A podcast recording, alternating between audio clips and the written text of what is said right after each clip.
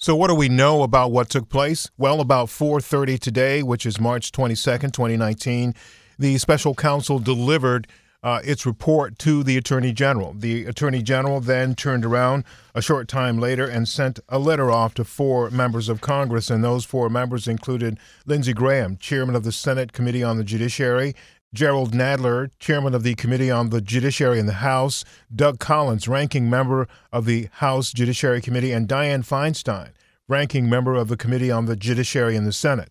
And one of the things that he said in this note to them was that I may be in a position to advise you as early as this weekend. So that's what happens next for them. In terms of what the Attorney General does in terms of the public, he said that he wants to meet and discuss with Attorney General Rod Rosenstein what can be released. And he said as well he's committed to uh, as much transparency as possible.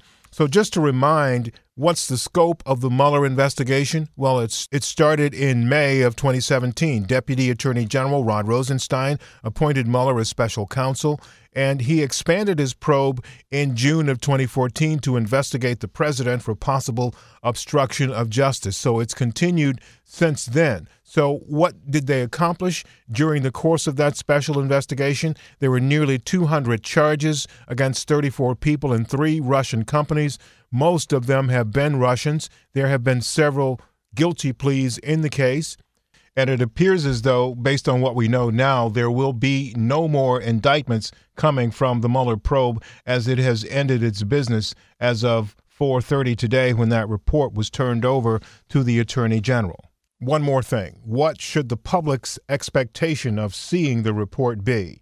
In talking with Robert Litt, former general counsel for the Director of National Intelligence, he said to me today, the public should not hold out any hope of seeing the entire report and shouldn't be thinking about seeing anything anytime soon.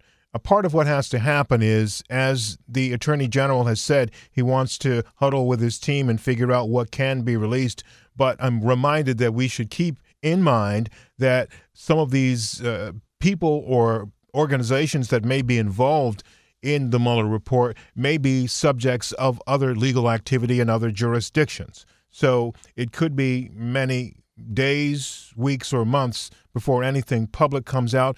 And essentially, what Robert Litt said was we shouldn't expect a lot of information to come out. That could be proven wrong, but that's what we've been told so far to this point. JJ Green, WTOP News.